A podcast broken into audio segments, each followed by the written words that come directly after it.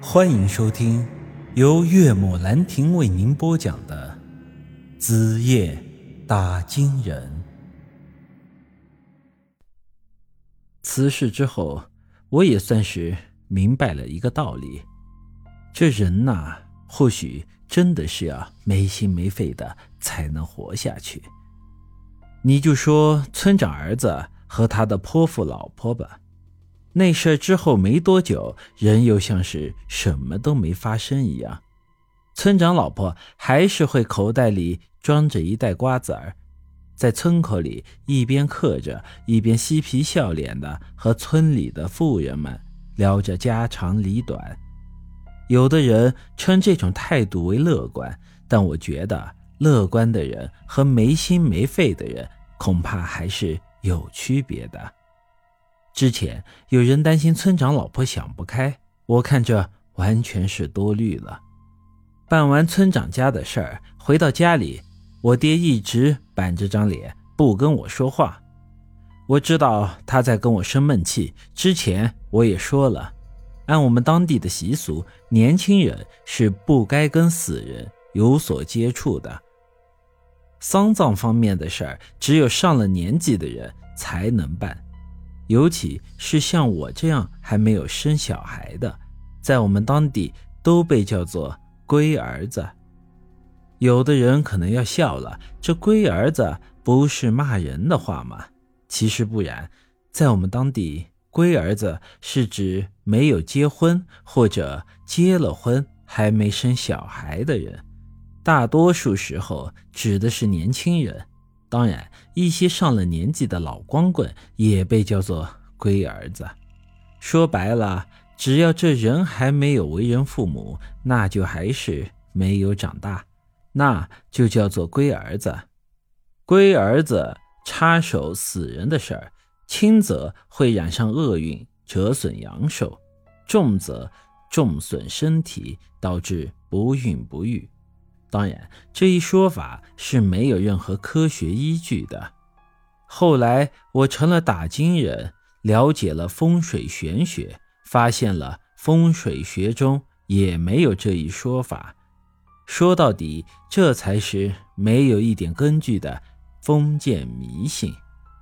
但我爹他们就是笃信这个。村长家的丧事是我牵头在办，搬尸、抬棺。下葬这些所谓禁忌的事情，我是都做了。我爹就是因为这个在跟我生气。要是放在以前，他可能已经把我的屁股都给打开了花。但是我现在已经长大了，还结了婚，按规矩，你这当爹的就不能像以前打龟儿子一样的打我了。于是。他这才板着脸跟我生闷气，我也不想跟他解释什么，他那副样子，我就装作是没有看见。我妈看出了其中的端倪，夹在我们两个人中间，很是难受，让我去跟我爹道个歉，但是我不理他。其实我真的很想跟他们说，我的爹妈呀。你们的儿媳妇儿就是一只百年女鬼，我跟这女鬼在同一张床上都睡过觉了，这抬个死人的事儿算个屁呀！这天晚饭的时候，我爹在饭桌上还一直嘀嘀咕咕、碎碎念叨：“一天狗拿耗子多管闲事儿的，你这人家的儿啊，还是孙啊？”跑得这么勤快，老子死的时候你能有这么勤快就好了。说到底，他还是怕我不孕不育，给他生不出孙子。但是以现在的情况来看，我的亲爹呀，你这抱孙子的梦恐怕是没戏了。我听得有些心烦，主要是。最近发生的事儿太多了，便顶了句嘴：“哎，您就放心吧，您老人家走的时候，我肯定比这个勤快多了。”我妈拿着只筷子就往我脑袋上一敲：“你个死娃娃，咋说话的？饭吃了一半，我心里憋得难受，便放下了碗筷，到外头去透气了。对于带着一家人逃命的事情，如今这个情况，我甚至产生了不想走的念头。一方面是村长的死让我的心里产生了一些特别的触动，还有一点，我不知道要怎么样去跟家里人解释这件事儿。难道我要直接跟我爹说呀？